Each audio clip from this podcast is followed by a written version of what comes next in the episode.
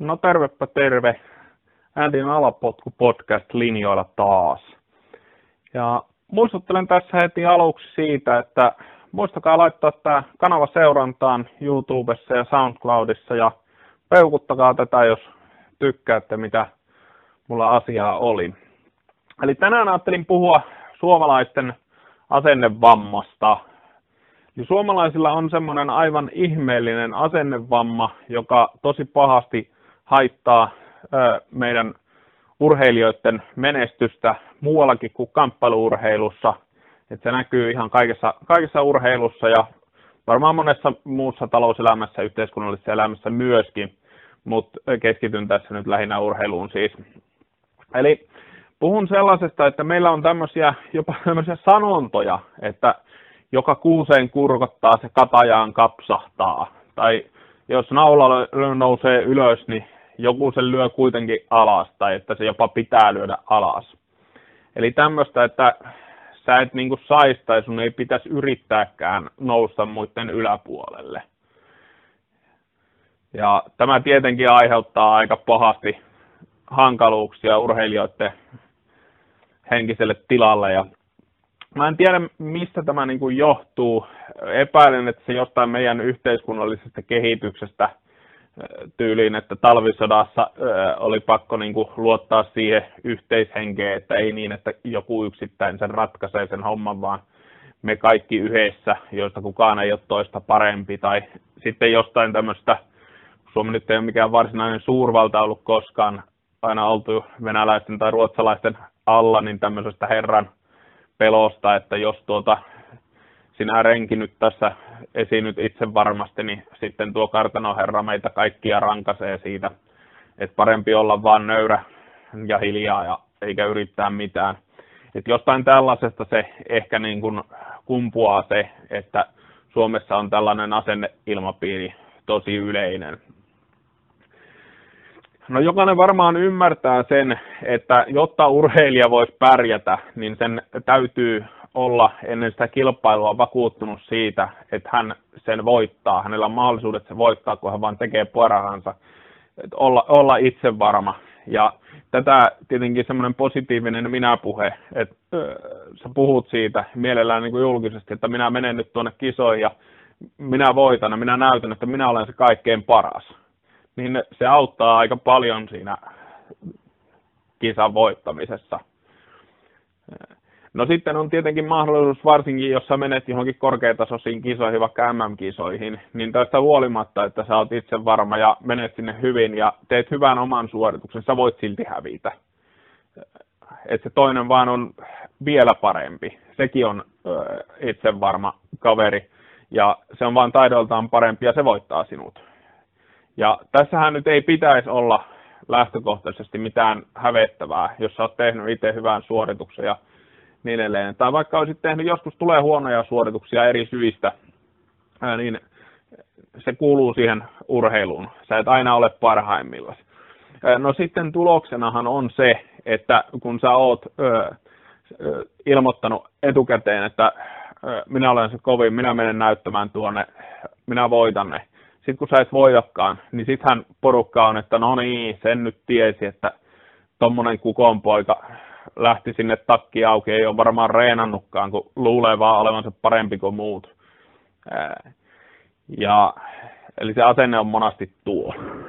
Ja tämä ei tietenkään ole kauhean hyvä, ja tämä johtaa siihen, että urheilijat tosi usein, kun ne on menossa kisoihin, niin ne ilmoittaa, että no, mä menen tekemään parhaan ja katsotaan mihin se riittää. Tämä on todella klassinen. Ja no sitten tuota, sit kun se, tämä tietenkin vielä niin kuin huonontaa sitä sen suoritustasoa todennäköisesti. Ja sitten se häviää. No sitten tämäkään ei kelpaa. Että tuota, sitten sanotaan, että no sen tiesi, kun se lähti tuommoisella asenteella, no se oli valmiiksi hävinnyt.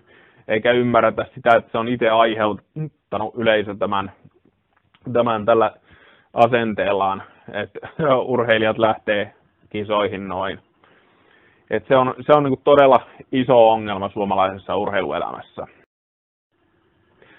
Tuossa ihan vastikään muuan hieman ristiriitaisia tunne, tunteita herättävä nyrkkeilyvalmentaja sanoi mun mielestä tosi hyvin eräällä internetin keskustelupalstalla, että suomalaisten, ruotsalaisten ja jenkkien asenteesta, että suomalaisten asenne kisoihin on se, että no ihan turha yrittääkään, ei tästä mitään tule, ja ruotsalaiset on, että yritetään, yritetään, ja jenkit on sitten, että mä oon syntynyt maailmanmestariksi.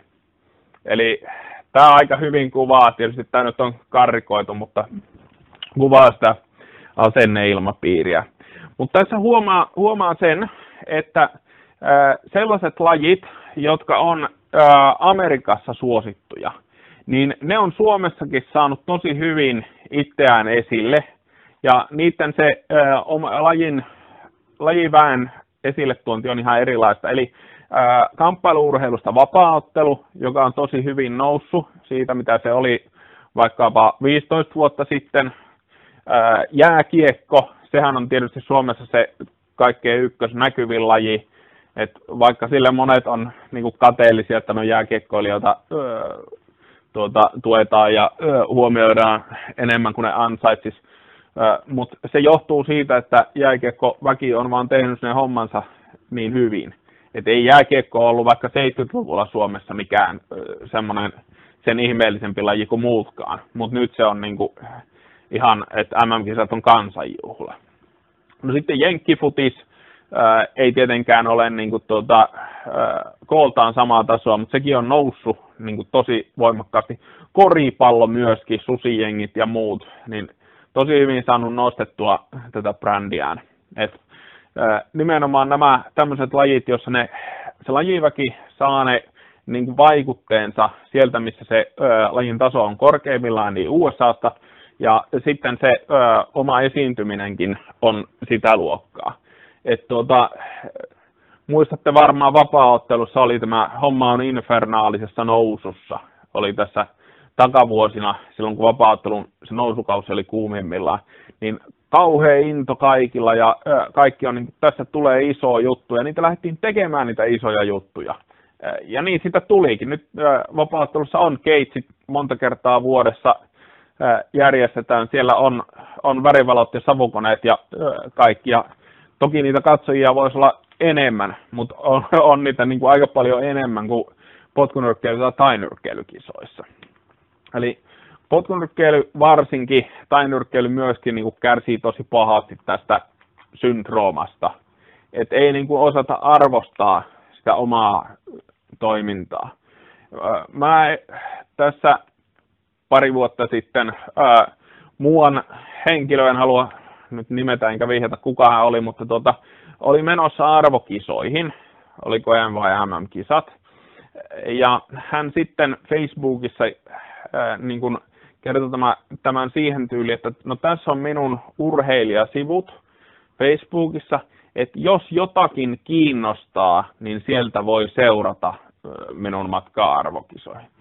Jos jotakin kiinnostaa, Herran Jumala, voitteko te niin kuin kuvitella, että jääkiekon tuota, maajoukkue valmentaja tai maajoukkue pelaajat niin kuin olisi, että jos jotakin nyt kiinnostaa, että kun me ollaan menossa pelaamaan tuota jääkiekon maailmanmestaruuskilpailuja, niin jos jotain kiinnostaa, niin voitte katsoa niitä maikkarista. Ei näin. Vaan totta kai se kiinnostaa. Tässä ollaan menossa arvokilpailuihin, oman lajin maailmanmestaruus- tai Euroopan mestaruuskilpailuihin. Tämä henkilö muistaakseni muuten sai vielä mitalin sieltä, että hän niin oikeasti oli, oli tosi pätevä urheilija.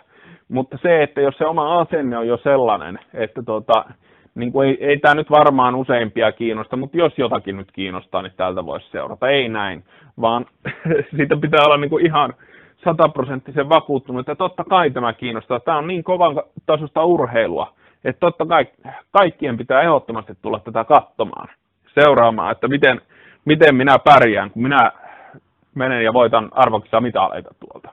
Se on se oikea asenne. No, kamppailu-urheilussa se, joka mun mielestä on Suomessa kaikkein parhaiten tämän onnistunut tekemään, niin on Magwan-Amirkhani, joka on tietysti syntyjään kurdi. Et varmaan juuri siitä syystä ei, niin kun, hänellä ei ole tätä ideologista painolastia, mitä tosi monilla suomalaisilla on. Et silloin kun hän pääsi U F C:hen, tai ei päässyt, vaan hän meni U F C:hen, hän hankki itselleen U F C-sopimuksen, niin tosi monet oli sitä mieltä, että no nyt on väärä mies laitettu sinne, niin kuin se olisi joku maajoukkuepaikka. Ei se nyt ihan sillä lailla mene. Mä itse äh, oikeasti, äh, mä luulin, että se on vitsi, kun äh, joku mulle sanoi, että Magwan on saanut U F C-paikan. Mä luulin oikeasti, että se on vitsi. Mutta äh, no, jos se oli väärä mies, niin sillä oli kuitenkin oikea asenne. Eli hänhän meni, meni sinne kuin Euroopan omistaja. Ja tuota, äh, se asenne oli heti semmoinen, että minä tulen ja vallotan tämän U F C. Että ei niinku todellakaan menty mitenkään nöyristelemään sinne. Ja tämä on sitten vaikuttanut hänen uransa kahdella tavalla. Ensinnäkin se, että no hänhän ylisuoriutuu käytännössä joka matsissa siellä. Et tosi monet, tai niitä nyt kauhean monta edes ole suomalaisia, jotka on U F C:hen päässyt, niin on valitettavasti alisuoriutuneet näissä ihan uransa tärkeimmissä matseissa. Ja siitä on tullut tappio just silloin, kun sitä ei olisi saanut tulla. Kun taas Magwan, joka ei taidollisesti tosiaan ole Suomen paras vapaaottelija, on silti kaikkein menestyneen vapaaottelija, koska hän voittaa just ne oikeat matsit. Että hän, hän suoriutuu ja ylittää itsensä juuri silloin, kun siihen se pitää se itsensä ylittäminen tehdä. Ja tämä nyt aiheuttaa sitten tosiaan sen, että hän on niinkin hyvin pärjännyt siellä, mitä ei, niin kuin, jos pelkkiä taitoja niin katsoisi, niin öö, ei välttämättä ihan heti olisi uskonut. Toinen asia tässä on se, että öö, tämä tuo hänelle näkyvyyttä. Eli kun hänen öö, esiintymisensä on tällaista, öö, niin öö, hän öö, herättää kiinnostusta. Öö, ja Magwanhan on ollut ties missä telkkarisarjoissa, öö, Sokouksen pukuja mainostamassa mannekiinilla siellä ja tuota, vaikka missä tällaisissa. Ja tuota, tämä nyt sitten aiheuttaa sen, että hänellä oli, mä katsoin urheilijoiden verotietoja vuodelta kaksituhattakuusitoista, niin hän oli kaikista kamppailuurheilijoista parhaiten tienaava, että siinä oli joku kaksisataaviisikymmentätuhatta, mitä hän oli tienannut näillä tällä jutulla on kaksituhattakuusitoista, jolla hän oli ilmeisesti yksi matsi, eli siitä joitain kymmeniä tuhansia voi korkeintaan olla ottelupalkkioita. Ja mikä, mitä tämä nyt sitten ää, tarkoittaa urheilullisesti on se, että hän voi täyspäiväisesti keskittyä siihen harjoittelemiseen. Hän voi mennä sinne Stratplatt-kymille Dubliniin, Irlantiin ja ää, olla siellä kolme kuukautta. Eihän se, jos sä oot normi päivätöissä, että sä voi lähteä kolmeksi kuukaudeksi Irlantiin reenaamaan tuosta vaan. Mutta se, että tämä tuo myös sen, sen mahdollisuuden harjoitella ammattimaisesti hänelle. Ja se on myös nostanut hänen tasoa huomattavasti. Että onhan, jos hän mm, matsejaan katsoo, niin onhan siinä se tasoero, mitä se olisi niissä ekoissa U F C-matseissa tai niissä, mitä hän otti just ennen kuin pääsi U F C:hen, verrattuna tämä viimeisin öö, U F C-ottelu, niin öö, se tasoerohan on huima. Ja sen mahdollistaa nimenomaan se, että hän on voinut reenata ammattimaisesti. No joo, sitten joku varmaan heittää tähän jonkun Fedor Emelianenko ja Kimi Räikkösen, jotka on öö, suosittuja ja menestyneitä urheilijoita siitä huolimatta, että heidän ulosantinsa ja on semmoinen, että no joo, eivät puhu paljon mitään. Mä en tiedä, miten Fedor sitten venäjäksi puhuu, että siinä voi olla hänellä vähän tämä tuota kielimuuri.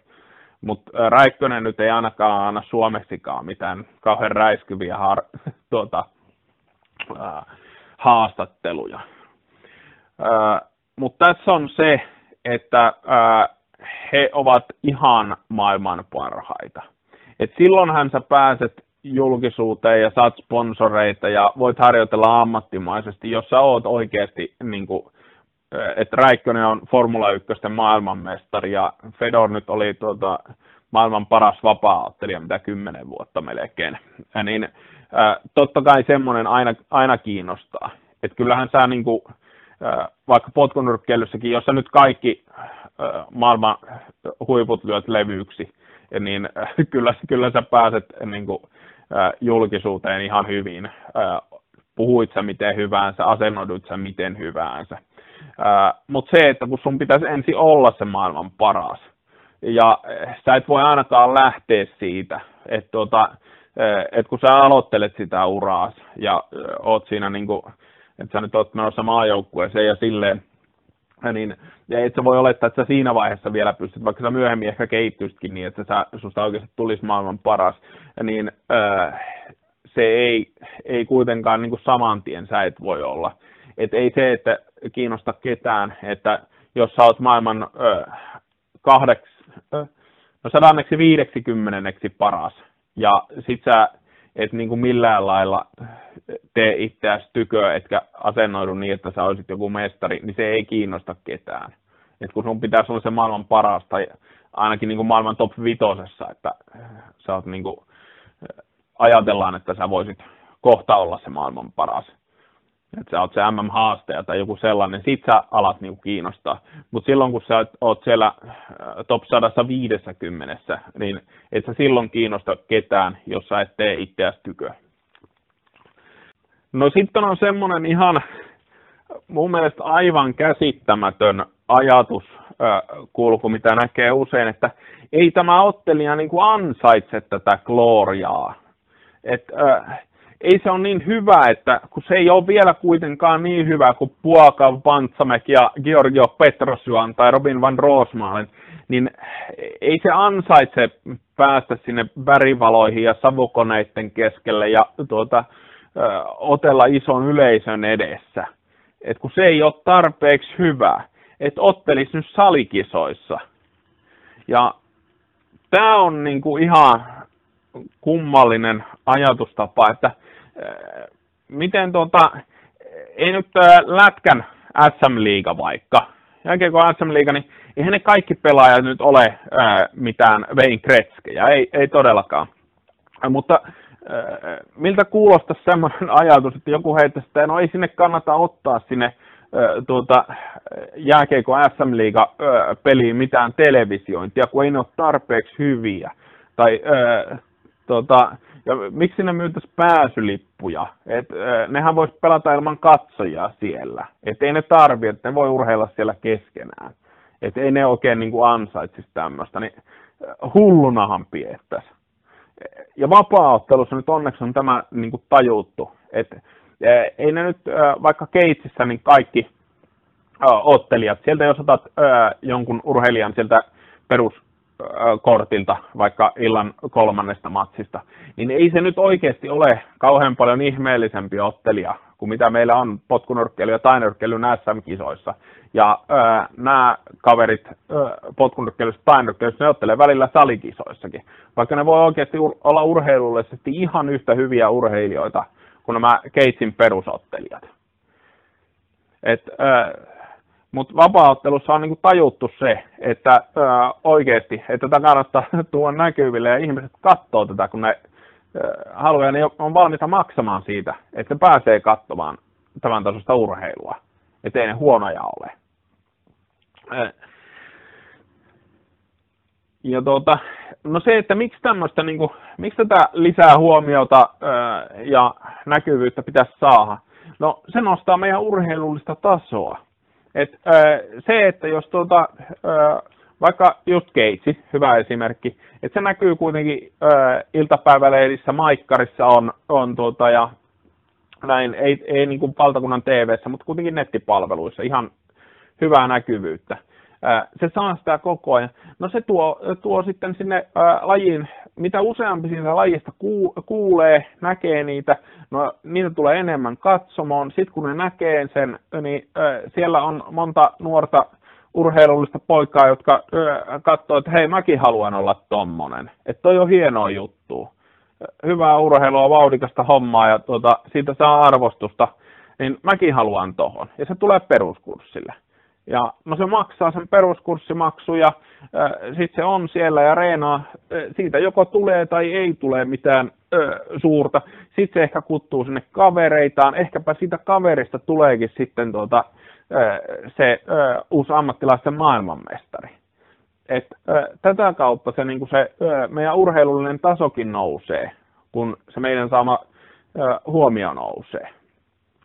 Et, voi melkein, kun tätä mietin etukäteen, niin voiko tämä niin kuin mennä huonommin tällä hetkellä, kun mitä tällä hetkellä menee potkunyrkkeilyn tai nyrkkeilyn niin kuin julkisuusarvon kannalta. Et jos me saadaan niin kuin ottelijoita enemmän ja näkyvämmin esille, niin voiko se jotenkin niin kuin huonontaa meidän tilannetta? Ja jos niin miten, mä en ainakaan pysty käsittämään. Et jos me ei niin kuin itse edes arvosteta omia meidän urheilijoita niin paljon, että oltaisiin valmiita sanomaan, että hei, nämä on hyviä, tulkaa katsomaan näitä, seuratkaa tätä, kun tämä urheilija urheilee, niin ei voida olettaa, että kukaan muukaan sitä tekisi. Koska ö, on semmoinen sanonta, että urheilussa ja elämässä yleensäkin, niin ö, sä et saa sitä, mitä sä ansaitset, vaan sä saat sen, mitä sä oot valmis ottamaan muiden vastarinnasta huolimatta. Tämä on minusta erittäin hyvä sanonta. Et se, että vaikka sä voittaisit sen maailmanmestaruuden potkunyrkkeilyssä tai tainyrkkeilyssä, niin äh, sä et saa välttämättä sillä mitään huomiota, jos sä niinku oikeasti itse tuo sitä esille. Jos sun äh, niinku taustajoukot ei tuo sitä esille, että hei, tää on tosi kova juttu, että kun tää voitti tämän kilpailun. Sillä lailla t- nämä lajit saadaan oikeasti niin kuin ylöspäin tästä nykyisestä suosta. Siinä oli minun paasausta tällä kertaa. Huomasitte varmaan, että tämä on mulle aika sydämen asia. Mut, ö, olen tosiaan sitä mieltä, että tämä on niin kuin erittäin tärkeä asia. Ja, ö, niin kauan meidän ö, lajit, potkunyrkkeily, tainyrkkeily, ei tule ö, tasoltaan merkittävästi nousemaan ennen kuin tämä tämmöinen asennoitumisasia saadaan nykyistä paremmalle mallille. Mutta siinä se. Muista tosiaan peukuta tätä videota YouTubessa ja SoundCloudissa äänitiedostoa ja laita kanavat toki molemmissa seurantaan. Moi moi!